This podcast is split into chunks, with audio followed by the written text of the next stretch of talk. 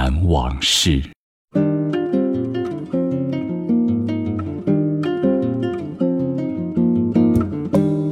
四极堆是昆明华山东路与华山南路交汇处周边区域的称呼。这里位于祖变山东南路的山脚，山坡的余脉朝着不同的方向分叉，形成了几个丘状的土堆。人们取“四季吉兆，四灵吉祥”的意思，定下了四吉堆这个地名。清代在四吉堆的西面。也就是如今省政府岔路口和东面华山南路口都设有红色的栅栏，由多根直径十几厘米的木杠排列，坚实牢固，主要用于夜间防盗。清晨卯时开栏，夜间亥时关闭。到了清末时，这两道栏杆还在，民间称之为红栅子。一九三六年，政府按五华山的方位重改路名，将四季堆北面的永宁宫坡称为华山东路，将西面的书院街红栅子定为华山南路，但市民仍习惯叫它四季堆。到了民国初期，这里形成了居民区，街道呈放射状通向四方。这里还有个特点是小巷纵横，曲径通幽，分布着布珠巷、黄河巷、市花巷、左家巷等多条小巷，四通八达，居民的生活非常便利。四季堆市井味浓厚，菜市场、茶铺、中药铺、医馆和各种小食铺都聚集在此，居民世代朝夕相处，民风淳朴。早先有名的李继昌医馆就在此地。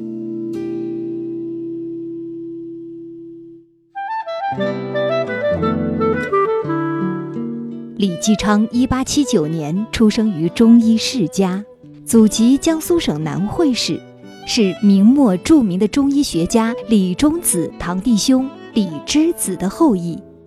他的家族在清朝嘉定屠城时躲避战乱，迁徙到云南澄江。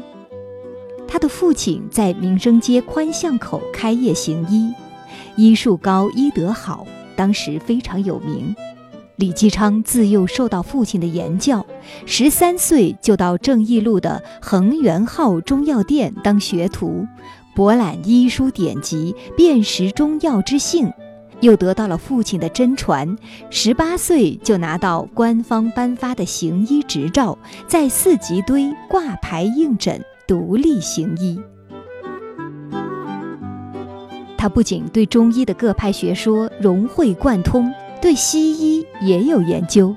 一九零七年，李继昌进入法国医院附属医学专科学校研读西医。他每天上午入校学习，下午行医，历时五年，最终以优异的成绩毕业。他取西医之长，补中医之短，成为了云南中西医结合的先驱之一。李继昌除了医术精湛外，医德也是有口皆碑。他对待患者极有耐心，说话温和。患者一见他，精神上就先得到几分安慰。某家若是有急重病人，只要去敲门叫人，哪怕是深更半夜、刮风下雨，他都会马上赶去，将中国传统医德中的仁爱救人发挥到了极致。旧社会的老百姓没什么福利保障，看病吃药全靠自掏腰包。一般家庭不敢乱花钱，得了小病全靠拖。要是拖重了，大医院看不起，多半就会到私家诊所看病。李继昌对贫困的患者经常慷慨义诊，还馈赠药物。但凡有疫病流行，他就会带着徒弟四处巡回治病，为百姓施医送药。云南重九起义期间，他率领家人和徒弟积极地救护革命伤员。抗战时期，他又慷慨解囊，捐款支援前线。昆明人对李继昌有发自内心的尊敬和认可，因为他排行第三，人们就尊称他为李三先生。李三先生看病有三不：不喝水、不抽烟、不喝酒。原因是看病时喝水容易小便，耽误就诊时间；而抽烟喝酒对身体有害，且容易口臭。他认为这是对病人不礼貌。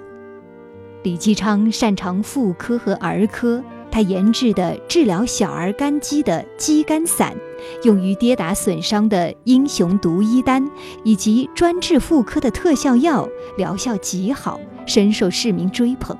当时的昆明人家无人不知李三先生。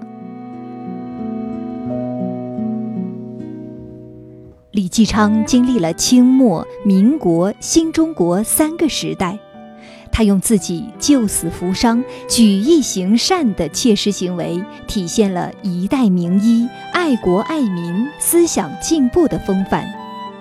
一九五六年，李继昌把自家世代珍藏的医学典籍五百九十五卷全部捐赠给国家。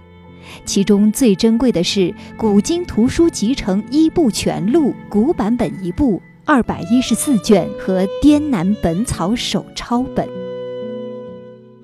一九八二年十一月二十八日，李继昌先生病逝于昆明，享年一百零三岁。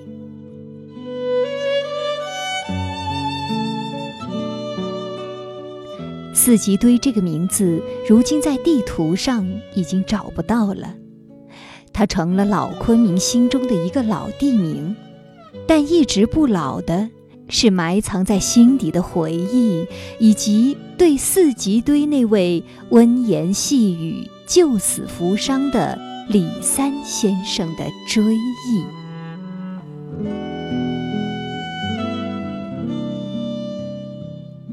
感谢收听本期《云南往事》，我是金潇。